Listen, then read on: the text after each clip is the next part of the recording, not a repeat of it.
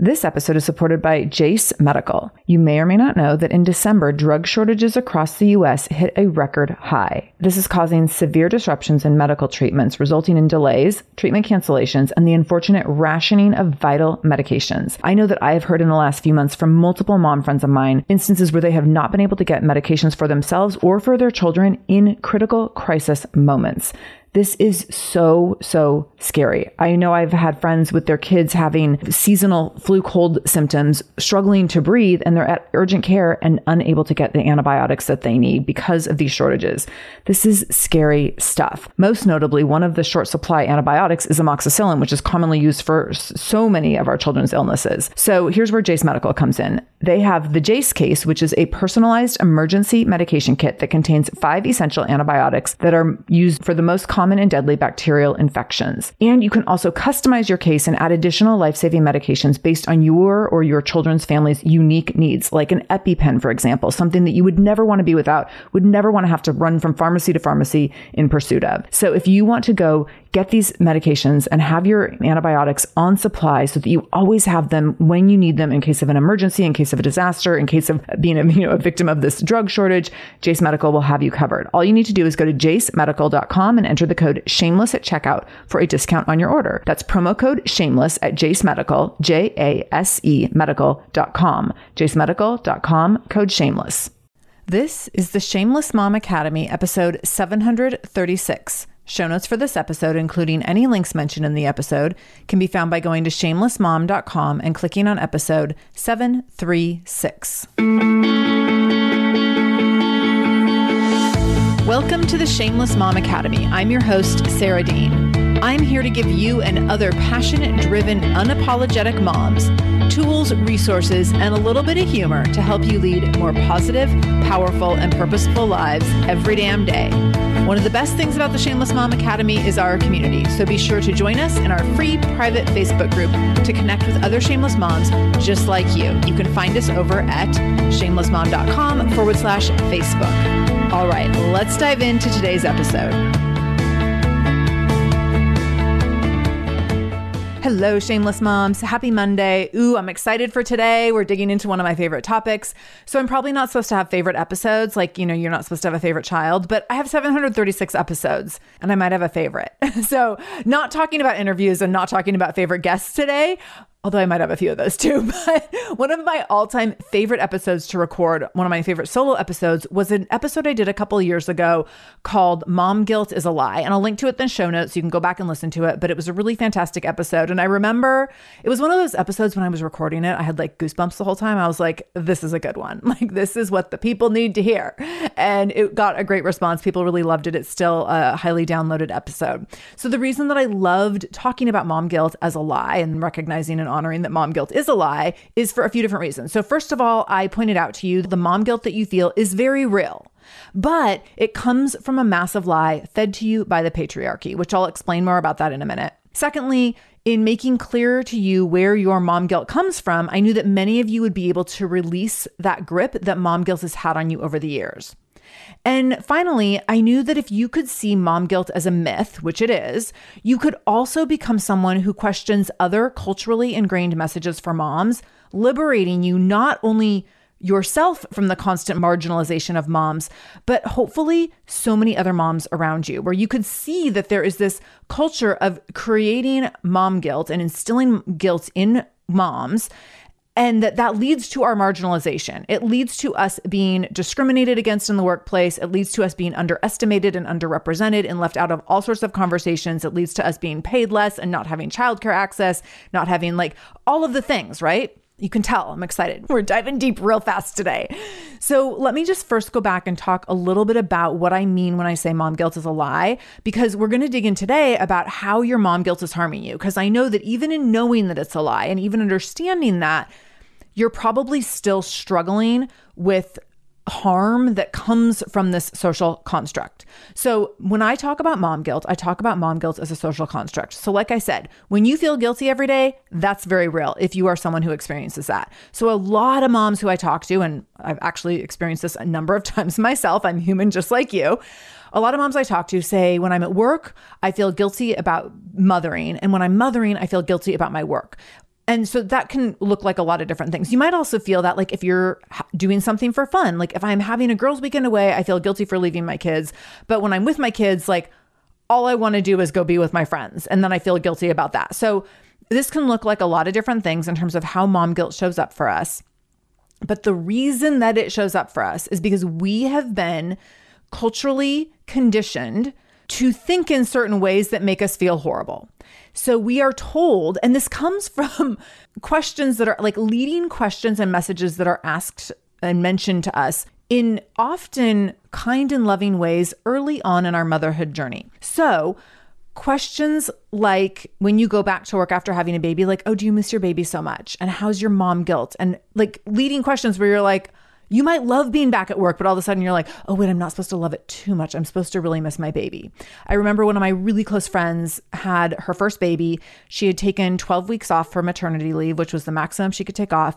And after eight weeks, she was like dying to go back to work. So she actually went back to work earlier than expected because she was struggling in taking care of her baby. Like she was just like, I felt, she felt like she had lost this huge piece of herself. She loves her work. She missed her work. She was so successful in her work. And so many of you know, like, when you have that first baby, there's like you don't ever feel like no day in newborn land are you like today was a really successful day. Every day feels like just surviving it and getting through it. So she missed going to work and feeling like i can check off some things on a to-do list and feel like i did them really well today. So she ended up going back to work early now, you know that that's not common, right? And you know that when, if you're someone who's gone back to work after maternity leave, that you have probably had a lot of feelings and emotions about it. And then that feelings, those feelings and emotions are mirrored to you when you're in those moments when people are asking you, like, don't you miss the baby? And maybe you have to go on a business trip and people say, well, who's taking care of the baby? Acting like, a partner maybe wouldn't be an equal caregiver. So there's these questions and suggestions and assumptions that are made that lead to us feeling bad about the choices that we make. So I know that I really wanted to be a stay-at-home mom, and when I say stay at home, I was going to have to be working. I had my gym, but my gym was pretty much self-sustaining in terms of the fact that like I didn't need to be on site. So I wanted to be home with my baby all day and I was going to just like do my work when Vinny would nap and it would just be so great and lovely and easy and peaceful. And that did not happen at all. And what I found was the reality is probably all of you know is that he didn't nap for three to four hour stints at a time when I could sit down and actually get work done. He napped for like 20 minutes at a time, sometimes. And there was a lot of screaming and feeding and diapering in between that. And I couldn't actually ever complete a task. And within the first couple months, I was like, this is horrible. This is not what I thought it was going to be like. And this is not what I want to do.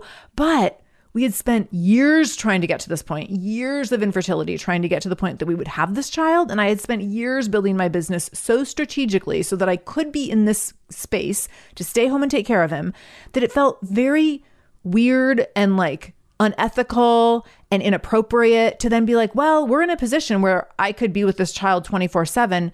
And this is exactly what our, we set our lives up to be. And actually, I think I want to do something different. And I had to sit with that for quite a while and ultimately recognize that I was dying inside by not being able to show up and be in my gifts every day.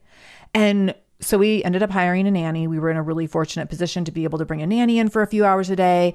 And I got to get to work and I got to complete a few things every day, working in my gifts that made me feel like a human being again. And it was life giving. Now, it was also incredibly hard.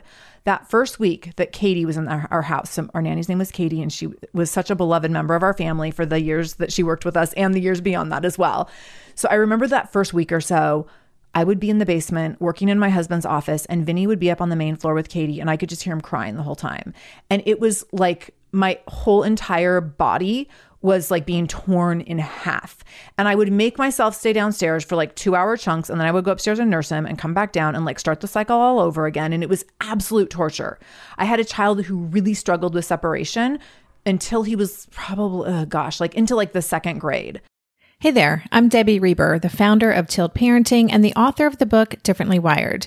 The mission of Tilt is to change the way neurodivergence whether that's having a learning disability, having ADHD, being gifted, autistic, or some combination of all of the above, is perceived and experienced so differently wired kids and the parents like us raising them can truly thrive. On the Tilt Parenting podcast, I get to talk with authors, therapists, educators, and parenting experts who are committed to this mission. I ask the questions my listeners are most curious about when it comes to supporting our kids.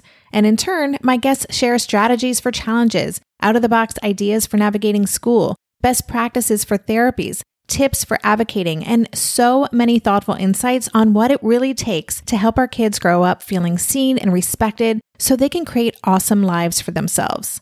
I know that raising a differently wired kid can feel overwhelming and isolating, but I promise you, you are not alone, and it can feel so much better.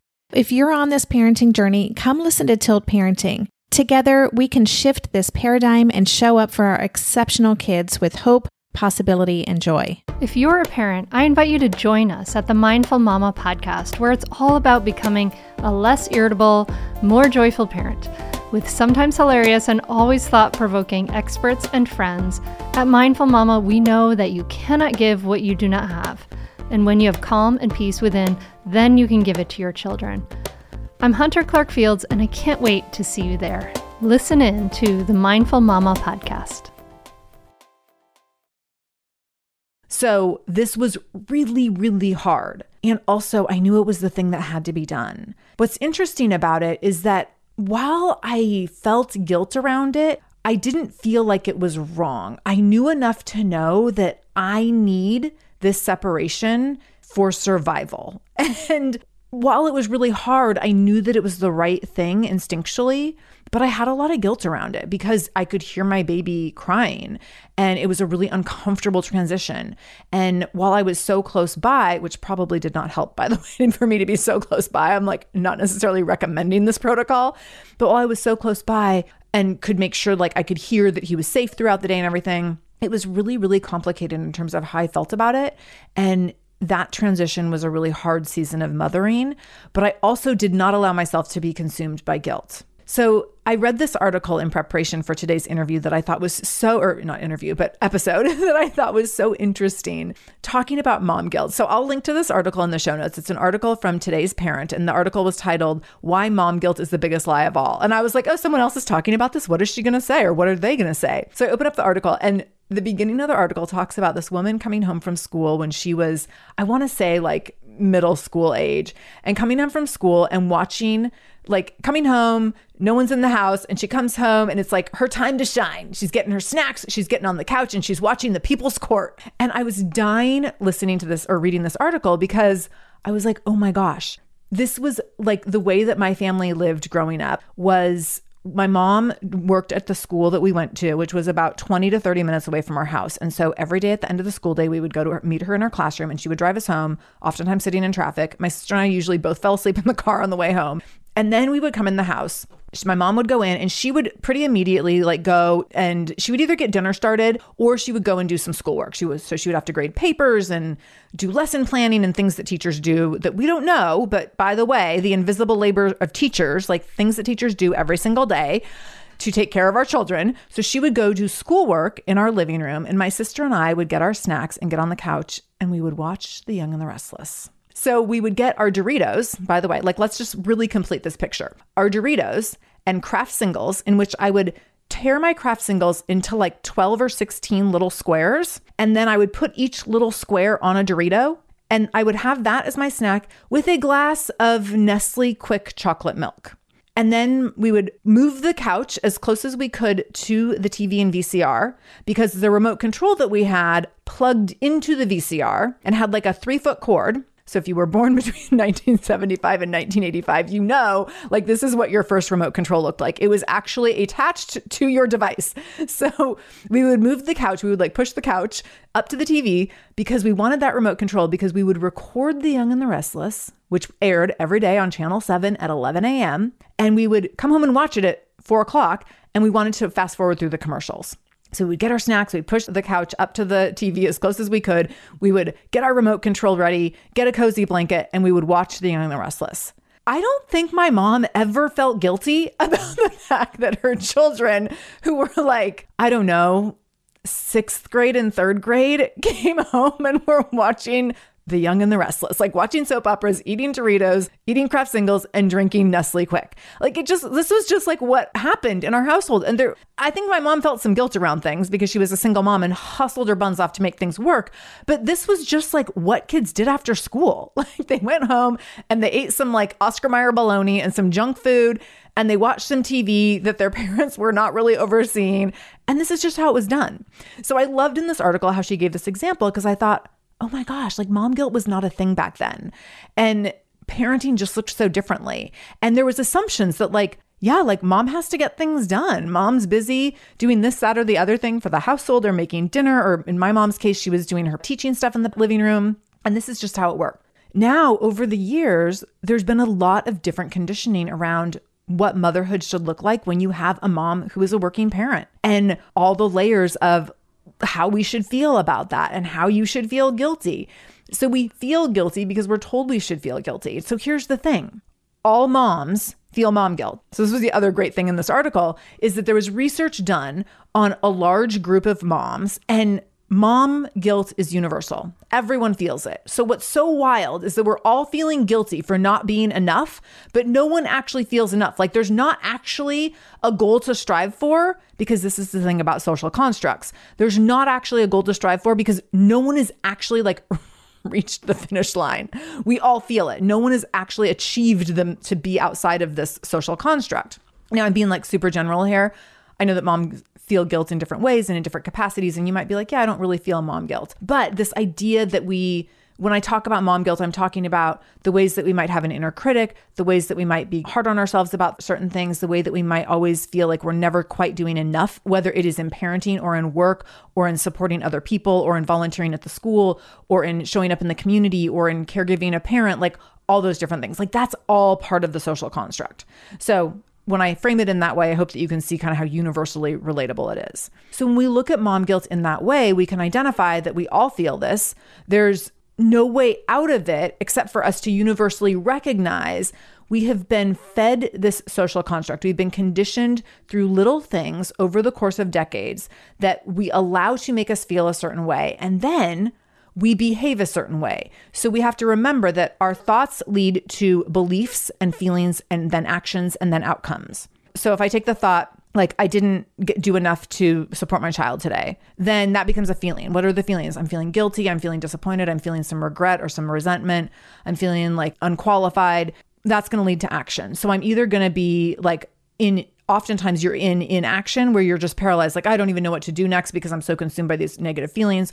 Or you might be like okay i don't know what to do next so i'm going to go numb with alcohol or watching binge watching tv or maybe you're feeling all those feelings and you lose it on your partner. You're like dude you don't show up for anything. Like here's all the things i'm doing and feeling and maybe you get into some big fight about something.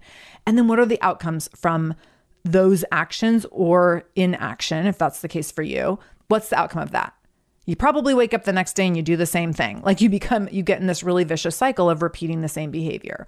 So if you could change the thought to, well, mom guilt is a lie, then the feelings around that are going to be instead of feeling that guilt, I'm going to instead feel strong and capable that I'm never going to get done everything I want to get done in a day. So, what are the things I'm going to do today that are going to allow me to connect with my kid for 10 minutes? What are the things that I'm going to do today that allow me to be in my gifts and my work for however long I need to to work on some sort of project. What is the thing I'm going to do tonight that at home that's fun, that just allows me to experience some joy? If those are my thoughts, and my then that leads to feelings of feeling empowered and capable and ready and worthy then my actions, you can see how my actions are going to be so different because I'm going to do something that's just for me. I'm going to connect with my kid in a certain way. I'm going to accomplish something that feels good at work. And what's the outcome of that?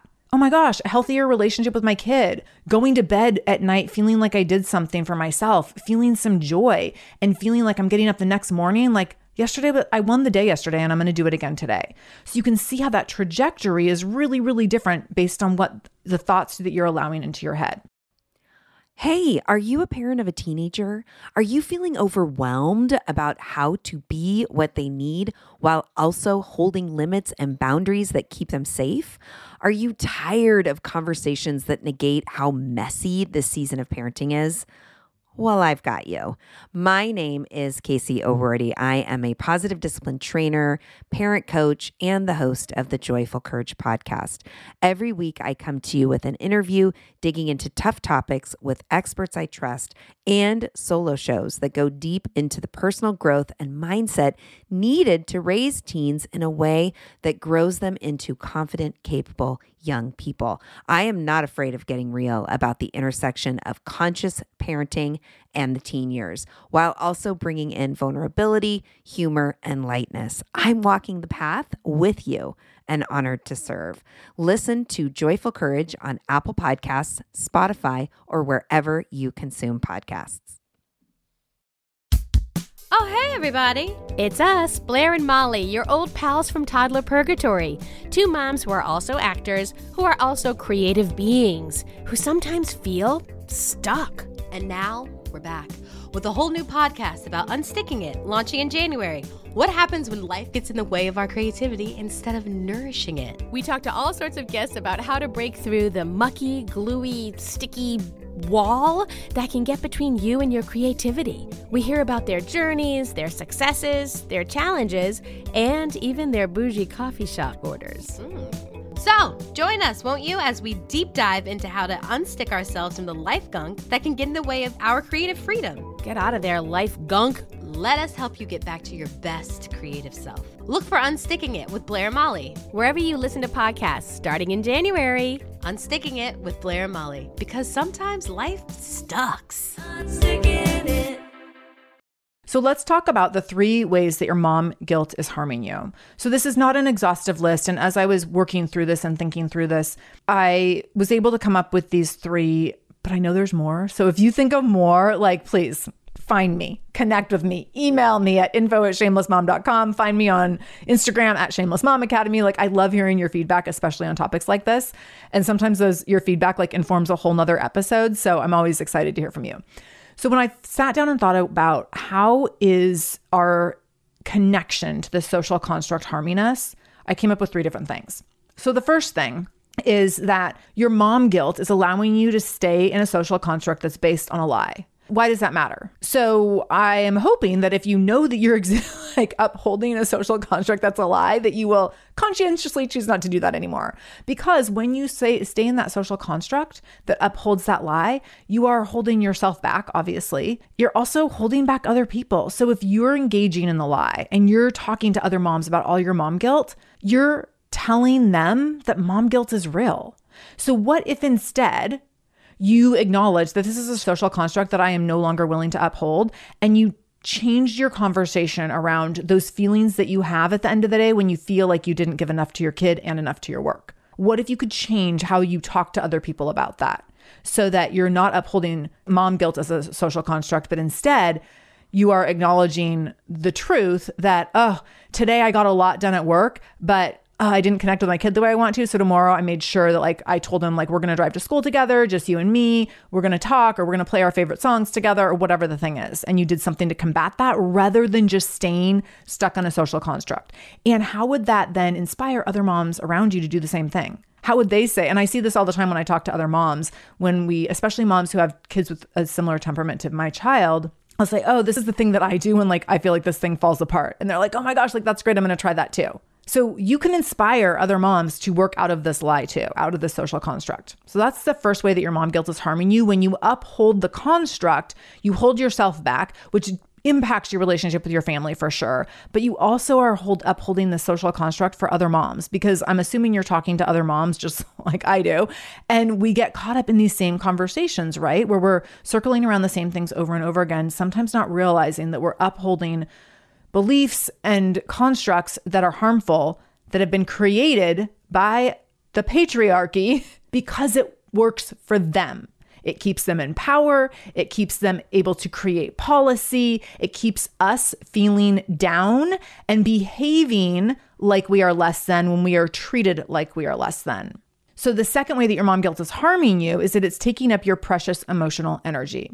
So, if we are stuck in this social construct that is created by the patriarchy that allows for the patriarchy. And when I say the patriarchy, that's not like every single male in the world, but it is the males who create policy that inform culture and all of those kinds of things. When you uphold social constructs created by the patriarchy to keep them in power and keep us disempowered, you spend all of this emotional energy spinning within that construct. And when you spend all of that energy spinning in that construct, spending your whole drive home every day feeling inadequate and feeling frustrated and feeling defeated, that precious energy goes to the con- the social construct instead of going to overcoming the social construct or rewriting the script, rewriting the narrative, deciding that you are going to have different thoughts that lead to different actions and outcomes in order to create a different story for yourself and different outcomes for you, for yourself as a mom, for yourself as a woman, for yourself as a leader, and inspiring and showing others how that can be done. So, our energy, time and energy are finite resources. When you give your emotional energy to mom guilt and all the ways that you feel inadequate on any given day, or all the ways that you feel like you don't have enough time to be the, a good enough parent, the cost of that is being a better parent. the cost of that is putting energy into doing the things that make you feel great about yourself, the things that allow you to shine, the things that allow you to show up for your kid. And those can be really, really little things. I just had a situation with this a week ago. I was super overwhelmed by a bunch of different deadlines that were on my plate. And we were also in the process of like kind of doing a bunch of fun things as a family, which is great. But our calendars have just been really, really full lately. And so we were trying to transition between activities. And in my head, I'm like, oh my gosh, like we've, I took Vinny on two different weekend trips in a row, which were fantastic. They were like extended Christmas gifts, like things he got for Christmas, experiences that he got for Christmas that involved us traveling on the weekend. And when we got back from one of them, we I stupidly was like, okay, let's try to make it from the airport to baseball practice at like 7:30 p.m. on a Monday night. Really bad call on my part. So while we're trying to like rush him from the airport, get his baseball gear, get back in the car, me get him to practice. All I'm thinking is like, we have no groceries. I'm behind on this work stuff. Like, I'm thinking of all these things that are like not working. And he's getting all upset about his baseball shoes and like how the he can't get them tied right and they don't fit right and the laces are too tight or too loose or whatever like the things with kids and shoes right it's like never ending drama i got super frustrated with him and i didn't yell at him but the tone of voice that i spoke to him in and my choice of words like immediately i had regret and i was I was like, oh my gosh, like this is not how I want to end this really fun weekend that we had. This isn't how I want to kick off a new week. I immediately spiraled into this like guilt and shame where I thought like, oh, I can't just like be in the moment of fun. I'm like back in this like hardcore mom mode. And I just showed up as like the worst version of myself. And that's not who I ever want to be. And this had happened like five days prior where I had done it something similar. And I was like, ugh, he's going to think that like this is the mom that I'm becoming. That like when he's frustrated with something, that I match that energy. And so I was immediately like, maybe I'm becoming a worse mom. Maybe I'm becoming a bad mom. Maybe I wasn't meant to parent a 10 year old. Like maybe this is just too much. Maybe I'm going to make him feel bad about himself. He said to me when it happened a couple weeks ago, he was like, I feel like you're being a bully to me. And I'm like, oh my gosh, like that's such a horrendous thing for him to feel, but also like the last thing I would ever want to do in order to make my kid feel that way. And so when I snapped at him again a few early a week ago, I was just like, oh my God, like I just am not doing this right. And I went into this big spiral about it. And then I was like, how do I apologize properly? Because I already apologized the first time. And now he's going to think that that was like not a good apology and not a truthful ap- apology because I did it again so quickly. And so this was taking up all this energy. And I realized that in sitting in all that energy, I was instead ignoring the option to just go make the repair and move forward. And so I had to, instead of spiraling around like, I'm not a good mom and I've booked us too much and we have too many things going on and I'm not good at managing my own energy when I feel overwhelmed and blah, blah, blah, blah, blah. Instead of going there, instead to say, like, okay, Vinny, let's talk about this on the way to school tomorrow morning, or okay, let's take 10 minutes. I just want to make it really, really clear that that's not how I want to show up as a mom. And so you can see how my energy could go in one of two ways, right? I can sit there and spiral, or I can decide I'm not going to sit in this spiral. I'm not going to sit here and determine that, like, this is the moment where I just decide I am not a good mom of a 10 year old. And then I feel guilty about that for the next, whatever, three years until he's a full fledged teenager. Instead, I'm going to quickly flip the script and have a different thought about the direction I want this to go so that we can do something productive in this space rather than sitting in guilt. And that's what I had to do. And that's what I ended up doing. And everything's all good and fine. And that's not to say I'm never going to snap at my kid again, because I'm sure I will. But that was a much more productive use of my energy. So when we think about emotional energy and energy being finite, how are you going to choose to use the precious emotional energy that you have? And if you choose to dedicate it to mom guilt, then what will the outcomes be? And then the third way that mom guilt is harming you is that it is limiting what you see as fair, just, and possible.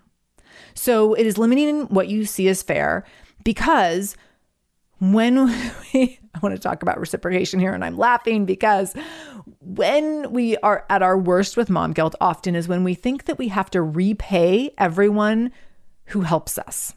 So, an example of this someone says, Hey, I'll take the kids to soccer practice on Monday. And you're like, Okay, great, I'll pick them up. Or I'll take them on Wednesday. Or like, we immediately think that, like, anytime someone does anything to, uh, for us, that we have to reciprocate to the exact same degree. Now, one of the things I was raised with was this mentality that my mom did not want to ask people to do things because she thought that she would always have to reciprocate. And she was always like a little uncomfortable with okay if this person does this thing that I can't do then I have to repay them in this like really grand way because it's a big thing. Now, to the person, they might think that the thing is really little because it's something that they're really good at. So, an example might be my computer broke down and now I have to get like a friend who's good in tech to come over and help me with my computer. That seems like a huge favor to ask because for the person who doesn't know anything about tech, it seems impossible. For the person who knows a lot about tech, they're like, yeah, sure, cool, no problem. It'll take me five minutes. It's like so not a big deal. But if you're the person who doesn't know anything about tech, you're like, okay, like I have to make them like three dinners and two batches of cookies and give them a gift card to Amazon to like repay them for fixing my computer, right? So when you are in this space of thinking that you always have to repay someone to keep things quote unquote fair and even, you are staying stuck in mom guilt. You're not allowing someone to just do something kind for you and move on from it and be like grateful and gracious and let that be the moment. Let the gratitude be the repayment because I'm going to assume that you're a human being doing the best that you can. And when you have the opportunity to either reciprocate, you will, or the opportunity to pay it forward and do that for someone else who can't reciprocate to you, you will do that. The second part of this is that it's limiting what you see as just. So you're so busy trying to keep things fair and reciprocal that you're not invested in growing in various capacities. So when we try to keep everything fair, we might be missing this bigger picture of what is just. So, an example of this is that there is a Vinny's has a close friend whose mom is an anesthesiologist and she runs her own business as an anesthesiologist. And as a result of this, she often can't do sports drop offs and things like that. So, I will always say, like, hey, Wednesdays, baseball, I got it. I'll get the kids. I don't mind at all. And I'm never looking for her to be like, I'll pay you back in a certain way. Because you know what I'm thinking? What's just in the situation is that this woman is going and building a clinical practice as a female anesthesiologist. Hell yes to that. I will drive a kid to baseball every freaking day of the week if another woman can go build a business. That is just.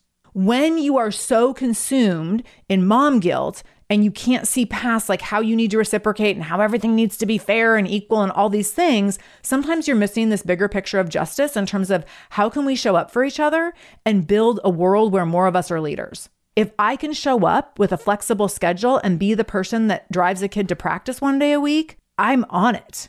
So don't overlook where that sense of justice is getting derailed because you're so stuck in this construct put out toward you by the patriarchy. And then the last piece is that you are limiting what you see as possible. So you're so consumed with your mom guilt that you're not seeing what is right beyond your broken mindset. You're not able to see past your broken mindset of mom guilt to see what is truly possible beyond this vicious cycle of negative self talk. What would you do with the power and energy that you dedicate to mom guilt if you could harness it and use it towards something else? If you could dedicate it toward building a business, toward going after promotion, toward writing a book, toward starting a podcast, toward leading the PTA, toward building your own clinical practice, toward being a leader in your community, toward organizing a grassroots organization or starting a nonprofit or like any of these things.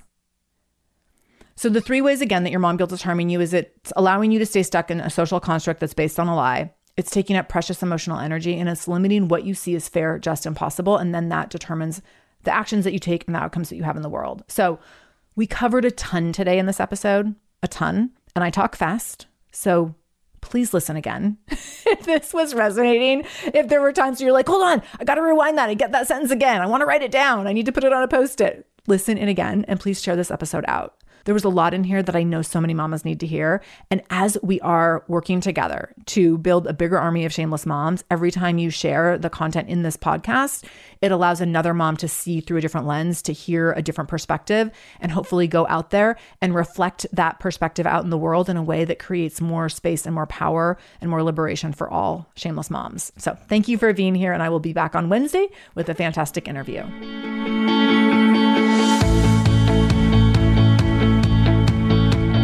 Thank you so much for joining me in the Shameless Mom Academy today.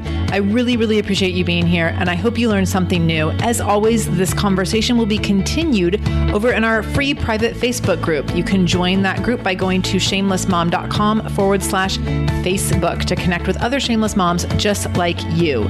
Additionally, if this is your first time listening to the show, know that we are here every Monday and Wednesday with a brand new episode. So make sure you subscribe. Go to whatever podcast app you use and subscribe to the show so you never miss an episode episode. You can do that directly if you go to shamelessmom.com forward slash review. That will put you in Apple Podcasts where you can click on the subscribe button and you can also leave a review. If you scroll down a little bit, you can leave a five star review. You can write a few sentences letting me know what you thought about the show. If you let me know how the show has impacted you in becoming a more shameless mom, you might be nominated to be Shameless Mom of the Week. Also, please share this episode. My goal is to help more mamas be more shameless every damn day. So please do share this episode. You can take a screenshot of the episode on your phone and then share it out on social media. Tag me at the Shameless Mom Academy on Facebook or Instagram. I'm quick to reply and eager to send you Facebook love and love to be connected to all of you. So, again, thank you for being here. I can't wait to be back here again with you in just a couple days. And until then, no matter what you do today, make sure you do it shamelessly.